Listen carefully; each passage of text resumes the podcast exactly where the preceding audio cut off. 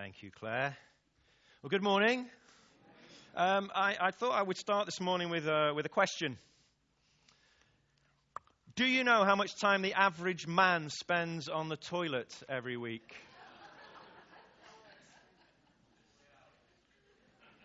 Somebody said three hours. That sounds an outrageous, outrageous amount of time, but is it? I don't know. I, I, I, should, I should say before you start offering me more answers, I do actually have an answer here. It wasn't just pure uh, interest on my part. Uh, it's somewhat rhetorical. No, the answer is uh, one hour, 45 minutes a week, uh, which over a typical lifetime, uh, with an average lifespan of about 79 years, is actually close to a year. so, men, we spend about a year uh, on the toilet. Am I coming through okay? Is my microphone on all right? Yeah, good, okay. Uh, about a year. Women, actually, not so far, about 20% less than that. So you're 20% more efficient in that regard. What else do we spend our time doing? Um, I've got some numbers here from a study that was done a couple of years ago. So let's have a look. So it says uh, average lifespan about 79 years, which is 28,835 days. Now, of those, we spend about 33 years in bed about 26 years sleeping and about seven years trying to get to sleep, apparently. We spend 13 years at work. Oh, 15 years. I beg your pardon, 15 years at work. Now, you might be thinking, well, I've worked for 40 years. Uh, this is done in terms of hours. So if you work an eight hour day, that's a third of a day. You get weekends off and holidays. So over your lifetime, in terms of total hours, this is average, of course, 15 years. We spend 11 years screen gazing. Eight years watching TV, three years on social media. I think that's probably gone up quite a bit just in the last two or three years. Four and a half years eating, three years on holiday, one and a half years exercising, which of course compared to the four and a half years eating, it's about the right ratio, I think, for probably for most of us. Uh, one year being romantic, interpret as you will. One year socializing, one year at school, which doesn't sound very much at all, does it? No, but over a lifetime, just in terms of hours. And this one I like. Over our lifetimes, we spend about 235 days standing in queues. Probably seems like more than that. Now, I've, I've done a calculation. I calculated that if I live to that average age, 79 years, then between today, January the 29th, 2020, and my 79th birthday, I have 23 years, 2 months, and 7 days left to live. Expressed in months, that's 278. 8,467 days, or 203,000 hours. Now, assuming I'm asleep for the average amount of time, I only have 118,000 waking hours left. And frankly, that doesn't sound like a lot to me. Depending on your age, each of you can make your own calculations. Some of you are over 79 already. What can I say? The meter's running. Yes. Well, no, I suspect that here in leafy Surrey, the average life expectancy is probably more than 79. And I equally suspect that the average lifespan of an Anglican is even longer, probably about 150. Or maybe it just feels like it when you're sitting through a sermon. Well, why am I talking about time? Well, today we're talking about purpose and pleasure. What is our life's purpose? What kind of impact should it have on how we spend our time day to day? Uh, sometimes in church, and especially around a stewardship campaign when we want your money, we talk about what we can offer to God. And we talk about dividing it into three areas, don't we? Treasure, talents, and time. In other words, our finances, our skills and abilities, and our availability, our time. Today, I want to talk about specifically, though, about time. You'll be understanding Claire's uh, earlier reference now. Why? Because, well, I think with treasure and talents, I think we can all see that we've been blessed with different levels of resources, right? And different skill sets. So it's fairly easy to make an excuse and say, oh, well, that's fine for them. They've got more money than me, or they can sing, sing, or they can paint, or they can do maths, whatever it is. But with time, it's the great equalizer. We get 24 hours in a day, we get 52 weeks in a year. The only thing that separates us, of course, is our lifespan. And since that's an unknown factor, we're going to ignore it for this morning's purposes and simply stick to the fact that we have the same time available to us on a day to day basis. But the main reason to talk about time is because our sermon series, as you know, is looking at never changing gospel in an ever changing world. And I would argue that time, both, the, both our own and those of the people we communicate with is under threat like never before. We live now in a society that constantly demands our attention with a myriad of media messages and images, ideas, opinions. Many of us have jobs in organizations where our customers or even our organizations make ceaseless demands on our time. We have online friendships where we're trying to juggle multiple conversations with dozens of people at the same time. We can amuse ourselves to death with any number of social media sites, play games, gamble, binge watch hundreds of hours of Netflix and other shows on TV. And to cap it all, of course, we've armed ourselves with devices that make sure these things are available 24 7. Now, I am not going to insult any of you by saying who's got one. I am going to ask those who have stayed away from the temptation of getting one of these smartphones. So if you don't have a smartphone, would you like to put your hand up? That's why we can never get hold of Tim Cross. That explains a lot. Okay, there's a few of you uh, stalwarts out there. I'd say about a dozen. Well, well done. And that actually fits fairly closely uh, with the national average, which I'll uh, mention in a moment. People in the UK are now online an average of 24 hours a week. That's twice as long as 10 years ago. One in five adults spend as much as 40 hours a week online. And Ofcom, who compiled uh, the report, attribute a lot of that to the increase in smartphones, which are now owned by 78% of us. As a nation, we're so addicted to our phones, we spend an hour, average of three hours and 15 minutes a day on our phones and we check them every 12 minutes. Is that you? Or does that sound on the low side? Two great novels were written in the middle of the last century that forecast a rather bleak uh, future for the human race. One was George Orwell's 1984, and the other was Aldous Huxley's Brave New World. Anybody read either of those or both of those? Good, good show of hands. Excellent. Um, both novels have proven to be somewhat prophetic with the uh, predictions that they made, but I think maybe for our society, it's perhaps the, the slightly less well known uh, Brave New World that is closest to what we are now as a society. Now, a, a, a, little while back, about 40 years ago, a chap called Neil Postman wrote a book in which he looked at those two novels and said, made his conclusion, he was an American, as to how he felt uh, those two books compared and how it compared to our world today. So let me show you a couple of the things that he said. First one is Orwell feared that those who would, sorry, Orwell feared those who would ban books. Huxley feared there would be no reason to ban a book because there'd be nobody who wanted to read one.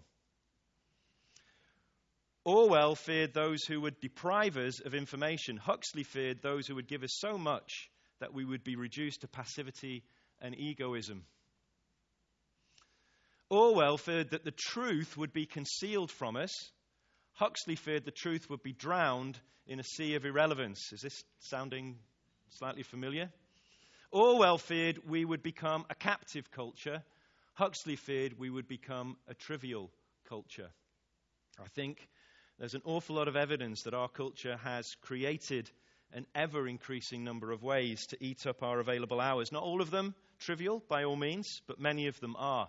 And I would suggest again that distracting us has actually become one of the enemy's most successful strategies. And as Christians, I think we need to understand and be aware of, manage the impact on ourselves as we try to live out and proclaim the gospel. And this morning, we're not going to get too deeply into major theology, but I hope what it will be is a bit of a wake up call for us to guard and fence off our time in an appropriate way. So at this point, I'm going to ask Kirsty to come up and give us our reading, which is from Titus.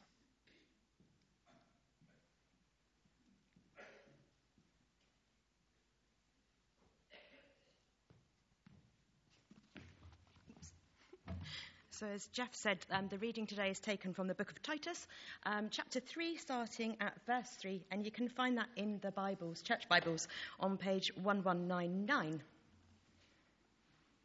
At one time, we were too foolish, disobedient, deceived, and enslaved by all kinds of passions and pleasures. We lived in malice and envy, being hated and hating one another. But when the kindness and love of God, of love of God our Saviour appeared, he saved us, not because of righteous things we had done, but because of his mercy.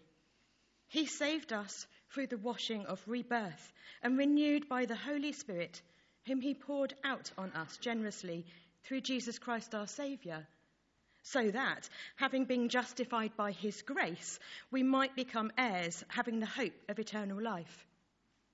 This is a trustworthy saying, and I want you to stress these things so that those who have trusted in God may be careful to devote themselves to doing what is good. These things are excellent and profitable for everyone.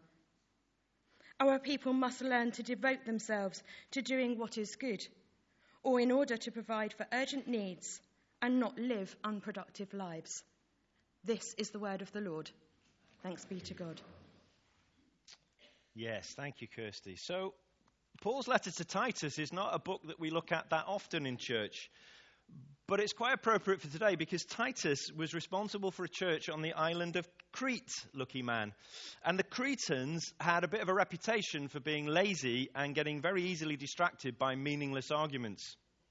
And Paul wanted to make sure that Titus was addressing this with his church and using its time wisely. And I think so often with Paul's writings, he wants his readers, first of all, to understand the big picture.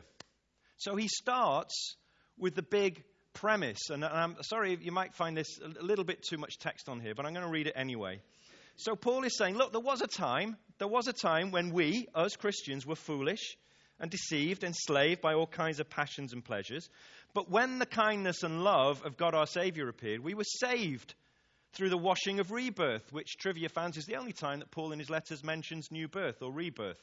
We were saved through the washing of rebirth and the Holy Spirit poured out generously through Jesus Christ, justified by grace, and became heirs with the hope of eternal life. That's a pretty grand statement if you think about what he's trying to address here, which is, on the one hand, he's talking about people who are getting a little bit uh, enslaved by passions and pleasures. Maybe getting a little bit too distracted by meaningless arguments. So, why is he talking about this? Because he wants us to remember who we are.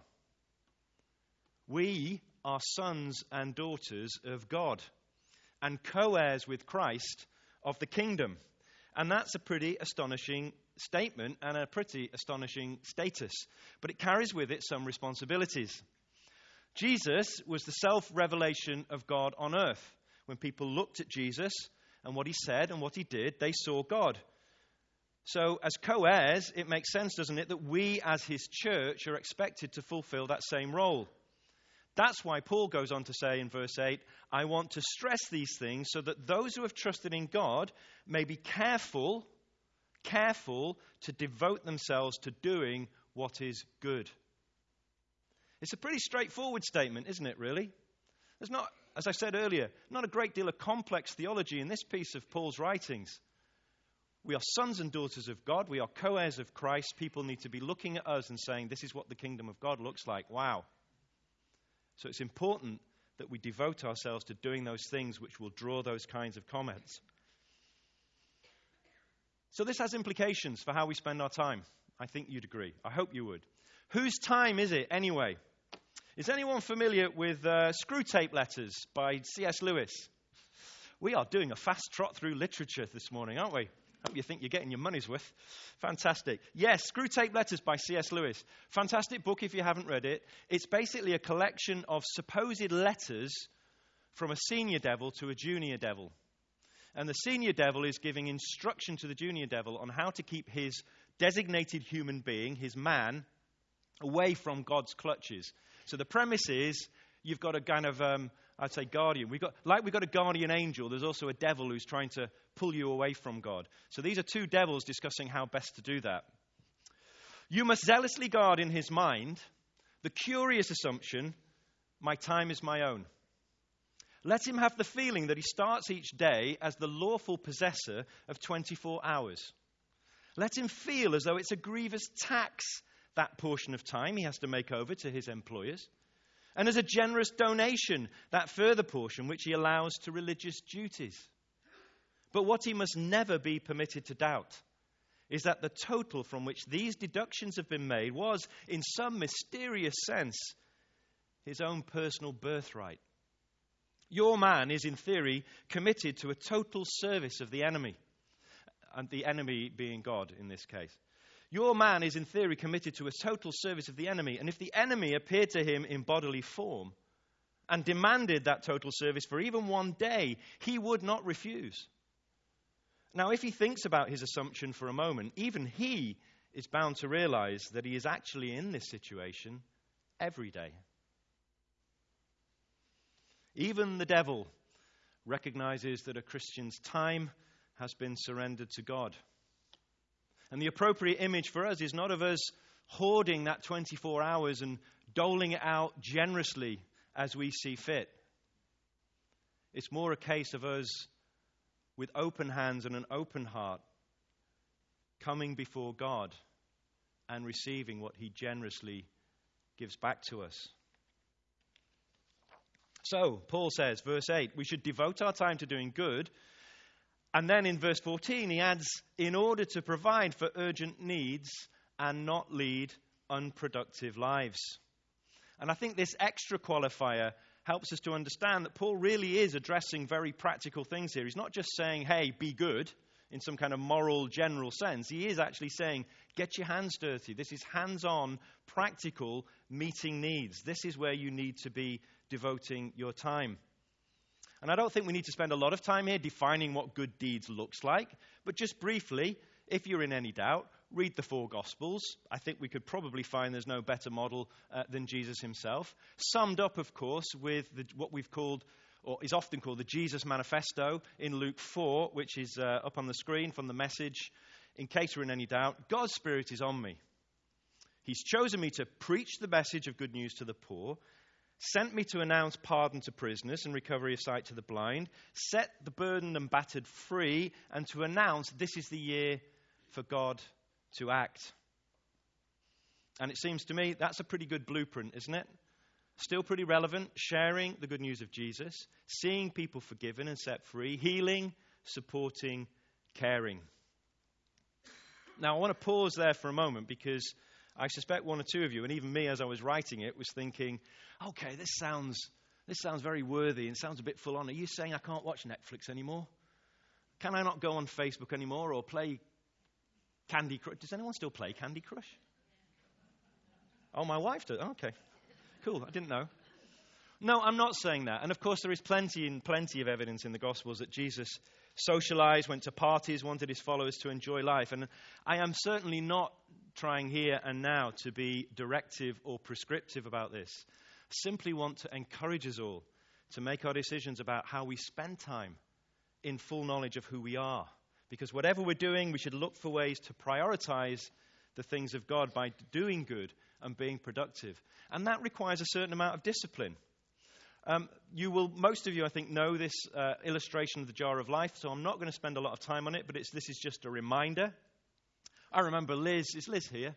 Uh, yeah, Liz, you did, a, you did a practical demo of this a few years ago. I remember it with your jars and your jugs of water. But basically, the jar represents, just one of them, represents your 24 hours in a day. The sand represents all the trivial, less important stuff we do, and the smaller stones, as they get bigger, the more and more important things. And if you look at the jar on the left, you can see that the entire base is sand and small stones. To the extent that the important things just don't fit, they're at the top. And on the right, all the big stones, all the important stuff was added first. And then the sand, there was still room, there is still room to pour in the sand that fits between the gaps, just as the least important things in our lives should be made to fit around the more important. A useful reminder, hopefully, about looking carefully at priorities. And if you uh, also recall from Scripture, Jesus's, one of Jesus' most famous statements tells us a lot about how to assess our priorities. What did he say? He said, Don't store up for yourselves treasure on earth, where moths and vermin destroy and where thieves break in and steal, but store up yourselves treasures in heaven, where moths and vermin do not destroy and where thieves do not break in and steal. For where your treasure is, there will your heart be also. Now, we all know the expression that time is our most valuable commodity. So I wonder, does that scripture still hold true if we change this last verse and say, For where your time is spent, there your heart will be also. Is that fair? Is it true? I mean, I started this morning by saying we spend 33 years in bed, and it's a fair comment to say, well, that's just a bodily need, isn't it? That's not really where my heart is invested. And then I think about your average teenager dragging themselves out of bed by lunchtime, and I think, well, maybe there is some truth in that. Equally, if you're spending long hours at work, it could be that you're genuinely struggling to put some food on the table and raise a family, and that is entirely understandable. On the other hand, I have often come across in my career people who are basically alcoholics, work, sorry, not alcoholics, those as well, workaholics. They put the hours in because they want to, because it's work that gives them status and identity. I wonder if that's any of us here this morning. You may feel that chunks of your time are simply out of your control. If you have family members to support or suffer some kind of disability, then you know, that's going to be more challenging. But again, I would encourage you, reflect and pray. How can God seem, turn those seemingly challenging situations to his advantage? If you're someone who spends a lot of time online or on your phone, maybe you can think about ways to do good in that area. Here's someone who did exactly that. This is a guy called um, Kevin Adler. Very uh, um, pertinent, this, and, and, and timely in the sense that this, is, this guy was featured on the back of the Church Times only this week. Uh, but basically, you can see his quote there. But Kevin Adler uh, is the founder of Miracle Messages. It's an organization in the US that gets homeless people to record messages onto a phone. And then the Miracle Message team go and take that video and go and find that person's family and show them the message, deliver them the message. And they've actually managed to uh, create 255 family reunions between families of, of homeless people and, and the homeless people themselves in five years. And Kevin says here, as you can read, I had this question on my heart How would Jesus use his smartphone? The way we use it can be fun, but it's a tool. It's a platform for extending the values that Jesus would live. There's somebody who's getting creative about using today's technology. And there are many ways to lead productive lives. We just have to keep reminding ourselves that in the words we heard from Scripture, we were saved to do good. We were saved to do good. Finally, I just want to talk uh, very briefly about the time we have in relation to communicating with others in terms of mission and evangelism. Because I've described at length how we have to guard ourselves against distraction, keep ourselves focused on the things of God. But of course, time poverty in, impacts everybody, including those we're trying to talk to.